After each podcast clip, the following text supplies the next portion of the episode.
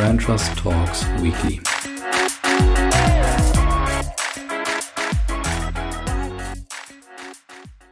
So, liebe Hörer, willkommen zurück bei Brand Trust Talks Weekly. Meiner Stimme geht's durchaus besser, würde ich sagen. Und ja, ich habe wieder einige Nachrichten für euch zusammengestellt aus Markensicht. Und ich muss ja dazu sagen, Nachrichten passt insofern ganz gut, weil ich hatte diese Woche Podcast-Aufnahme zum Thema Beyond, also unser anderes Format, und zwar mit Emora, mit Evgenia. Und die sagte mir, dass sie in Weekly reingehört hat und, und ja, äh, prämierte den Weekly dann mit dem Spruch, das sind eigentlich die relevanten Tage oder es ist eigentlich die relevante Tagesschau. Also das geht runter wie Öl. Öl ist auch ein ganz gutes Stichwort zum Stichwort Fundstück, was später noch kommt. Ich habe insgesamt wieder, wieder drei Fundstücke, zwei Verlierer diesmal, einen Gewinner und eine Marke beleuchte ich auch aus, einer, aus meiner Perspektive. Los geht's. Ja, die erste Marke oder die einzige Marke, die sozusagen ganz am Anfang jetzt im Fokus steht, ist Volkswagen. Und ich muss ja offen zugeben, ich bin nicht unbedingt ein Fan von Volkswagen und trotzdem will und muss ich auch heute ein bisschen über die Marke sprechen. Warum ich kein Fan bin, liegt einfach daran, weil ich finde, dass die Marke die letzten Jahre natürlich bekanntermaßen sich einfach zu viele Fauxpas geliefert hat, von Dieselskandal bis jetzt jüngst ja Rassismus-Themen. Und ich finde das irgendwie einfach schade, weil ich immer wieder höre, dass das Unternehmen eigentlich richtig klasse Klasse ist und ja, leider offensichtlich unter diesen Skandalen leidet und man sich immer so ein bisschen die Frage stellen muss, wer ist denn dafür eigentlich verantwortlich? Aber gut, in den letzten Wochen und Monaten scheint VW auf jeden Fall so ein bisschen den nächsten Gang eingelegt zu haben, was das Thema Nachhaltigkeit angeht.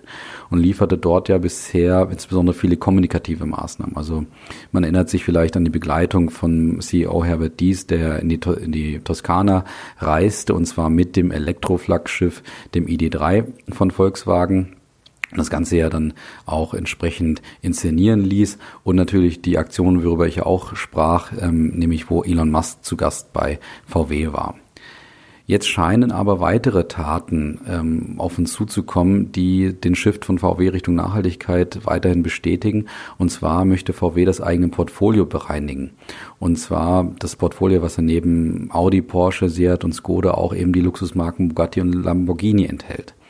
Und VW ist offensichtlich jetzt gewillt, diese Prestigemarken zu veräußern, nicht nur, weil die eben die Klimabilanz von VW versauen, sondern weil man auch diesen Shift in Richtung, also diesen Marken den Shift in Richtung Nachhaltigkeit nicht wirklich zutraut oder vielleicht auch, weil man frisches Geld braucht, um diesen Weg, also diesen Shift von VW wirklich zu einer nachhaltigen Marke voranzutreiben. Herbert Dies hat da dieser Tage auch wirklich seine Vision ganz spannend vorgestellt.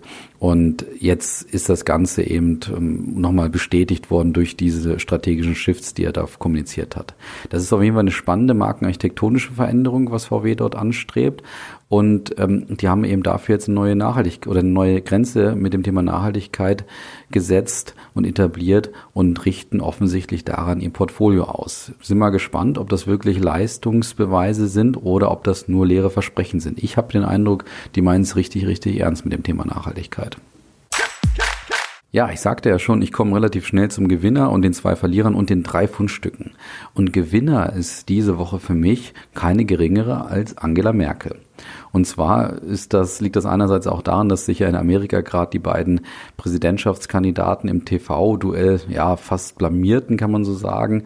Und da kann man dann irgendwie nochmal einmal mehr praktisch diese Führung, ja, unser, der Führung unserer Kanzlerin zuschauen und wahrscheinlich irgendwie dann auch feststellen, ja, gut, dass wir sie haben unabhängig mal von allen politischen Meinungen, die natürlich, äh, die man immer diskutieren kann.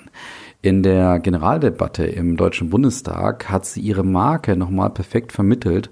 Und zwar entweder ohne sich dessen bewusst zu sein oder ganz bewusst, dass sie weiß, was ihre Marke ist und jetzt dementsprechend das Ganze, ja, fast jetzt inszenierte. Sie hat nämlich ungewöhnlich emotional, aber trotzdem, wie immer, wie man es von ihr gewohnt ist, sehr souverän das Thema Corona eingeordnet.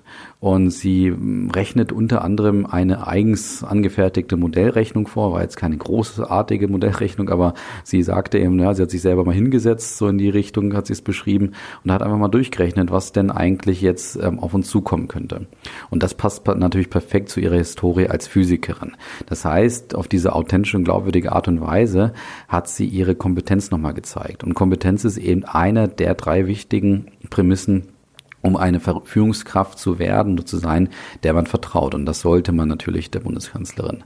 Und sie bleibt natürlich auch bei ihrem Weg, allerdings nicht aus Sturheit, also bei diesem Weg, ähm, wie sie jetzt Corona derzeit bekämpft, eben aber nicht aus Sturheit, sondern auf Basis dessen, was sie sieht und was sie weiß. Das heißt, sie handelt sehr, sehr nachvollziehbar und man rechnet auch damit. Also man kann erwarten, was sie eigentlich als nächstes tut. Und das ist die zweite wichtige Prämisse, nämlich so erwartbares äh, Verhalten, also dass man auch ein bisschen ähm, auch berechnet vielleicht, das nennt man auch Integrität. Das heißt, sie bewegt sich immer in diesem erwartbaren Rahmen.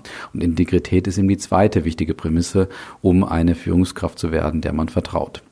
Und wie immer zeigte äh, sich Merkel natürlich auch sehr humanitär und menschlich, als sie das Thema in den Mittelpunkt ihrer Debatte legte und ähm, beschrieb natürlich, dass jeder einzelne Mensch ihr wieder am Herzen liegt, sie selber darunter auch leidet und hofft, dass ähm, wir bald da rauskommen. Und da sie, sah man wieder so das Thema Wohlwollen von ihr. Und Wohlwollen ist eben die dritte Prämisse, um eine Führungskraft zu sein, der man vertraut. Und äh, dementsprechend hat sie mal wieder gezeigt, warum sie dort an der Spitze steht, völlig zu Recht. Und ich glaube, ich persönlich werde sie auf jeden Fall vermissen. Ich tröste mich einfach mit ein paar lustigen Videos über Trump, obwohl irgendwie macht das dann auch ein bisschen traurig, würde ich sagen. Ne? Na gut. Ja, kommen wir zu den zwei Verlierern. Der erste Verlierer diese Woche ist PlayStation. Und zwar erschien kürzlich ja die neue heiß ersehnte Konsole, nämlich die PS5. Und zwar interessanterweise in direkter Konkurrenz zur Xbox. Und das kann auch ein Grund sein, warum PlayStation vielleicht so handelte, wie sie handelte. Nämlich die beiden Produkte wurden grundsätzlich erstmal positiv von der kritischen Fanbase angenommen. Also klar, über, den, über das Design wird immer diskutiert, aber mal dahingestellt, die Leute haben trotzdem sehnsüchtig drauf gewartet. Allerdings leistete sich PlayStation einen richtigen Fauxpas, nämlich indem man die Fans bitter enttäuschte.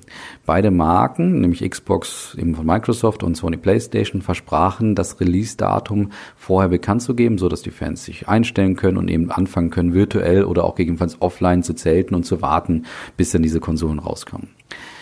Xbox hielt sein Versprechen, PlayStation hingegen eher weniger. Und zwar veröffentlichten die die, äh, die Konsole eben in ja, einer ne Nacht- und Nebelaktion, nachdem sie erst am Vorabend vor Release ähm, bekannt gaben, dass die PlayStation 5 jetzt rauskommt und dann wurde sie auch noch um Nacht ähm, gelauncht.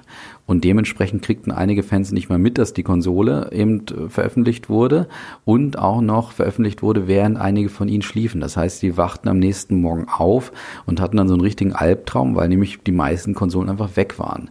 Und dann kam natürlich noch richtiges Chaos auch im Handel ähm, dazu, die das auch nicht richtig ähm, managen konnten, eben aufgrund dieses ähm, Überforder oder dieses ähm, sehr spontanen Release-Datums. Offensichtlich aus meiner Sicht einfach, um Xbox da auch nachzueifern und äh, waren eben dann mit dem Ansturm der Konsole Konsumenten einfach überfordert. Insgesamt daher ein echter Verlierer für mich, denn starke Marken enttäuschen gerade ihre Fans nicht auf diese Art und Weise.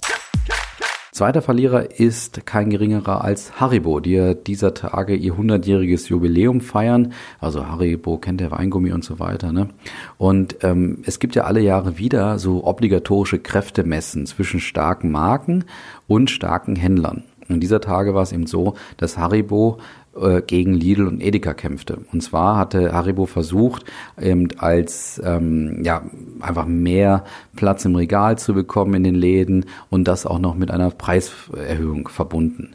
Und jetzt sind sie so ein bisschen als Verlierer aus dem Kräftemessen rausgegangen, denn ähm, Lidl und Edeka ließen sich da nicht erpressen und listeten einfach aus. Und im Kern gibt es natürlich zwei Gründe für diese Auslistung, nämlich erstens, Haribo wähnte sich offensichtlich stärker als gedacht und wollte einfach die Preise anziehen, aber der Handel ließ das eben nicht mit sich machen. Und das liegt wahrscheinlich im zweiten Grund, nämlich, dass die Stärke von Katjes Haribo so richtig in die Bredouille bringt derzeit, weil Katjes natürlich in den letzten Jahren durch eine unheimlich klare Markenführung besticht, während man bei Haribo eher so das Gefühl hat, dass sie sich in so einer Post-Thomas Gottschalk als Testimonial-Ära befinden.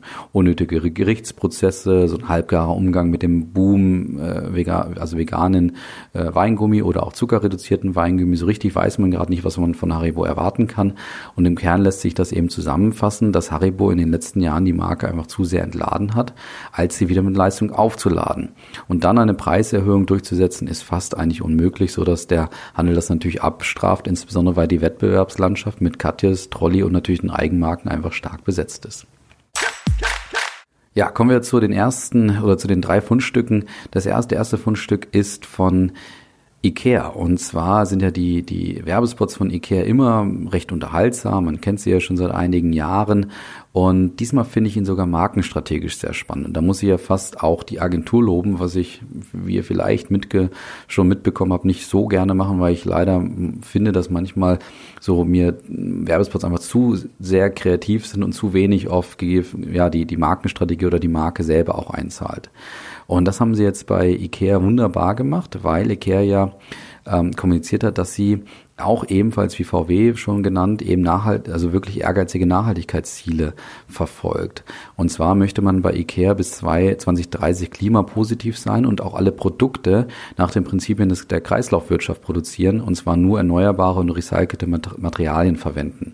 Und das kann man so richtig anzweifeln, wenn man sich so an diese Billo-Spanplattenprodukte denkt. Also da wird's, ist es sicherlich ein weiter Weg. Aber es scheint ihnen richtig ernst zu sein, ähm, was sie eben nicht nur durch ziemlich viele Leistungen vermitteln in den letzten ähm, Wochen und Monaten, sondern jetzt eben auch durch den neuen Spot, den ich eben in den Show Notes hinterlegt habe. In dem neuen Spot verfolgen wir einen Tagesablauf eines Mannes, der eben erklärt, dass es nur einen Planeten gibt, den wir jeden Tag beschützen sollten. Und am Ende stellt sich dann heraus, er ist IKEA-Mitarbeiter. Ich finde nur persönlich die, die Stimme irgendwie ein bisschen unpassend. Ich weiß aber nicht, ob es eine echte Stimme ist oder ob der einfach schlecht synchronisiert wurde. Aber der Spot wirkt erstens typisch Ikea. Er ist witzig, er ist authentisch. Das Tollste ist aber für mich eben die Übersetzung des Thema Nachhaltigkeit eben auf Ikea. Weil sie positionieren sich eben als die Möbelkette, die das Thema Nachhaltigkeit demokratisiert. Also aus vermeintlichem Luxus etwas für alle macht. Und diese Übersetzung passt natürlich sensationell zu Ikea. Daher bravo und Fundstück der Woche völlig verdient. Das zweite Fundstück hat mir der Hörer Björn zugesendet. Vielen Dank dafür. Und er fand nämlich zu Hause ein echtes Männerduschgel vor, ähm, das wiederum aus einer Kooperation von Hornbach und der DM-Tochter für Männerkosmetik, nämlich Seins, entstand.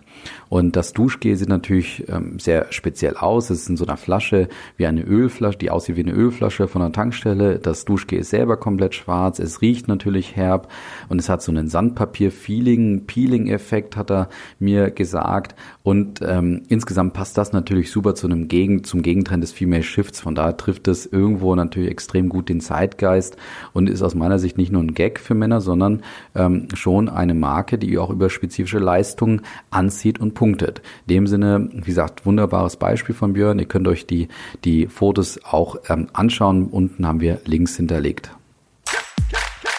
Und das letzte Fundstück ist ähm, eine, ja, eine Werbekampagne beziehungsweise ein Werbeplakat, das aus dem Co-Branding von E wie einfach und Netflix entstanden ist. Und zwar ähm, können die Kunden jetzt zu E wie einfach, also einem Stromanbieter, wechseln und kriegen dafür zwölf Monate Netflix bezahlt beziehungsweise geschenkt.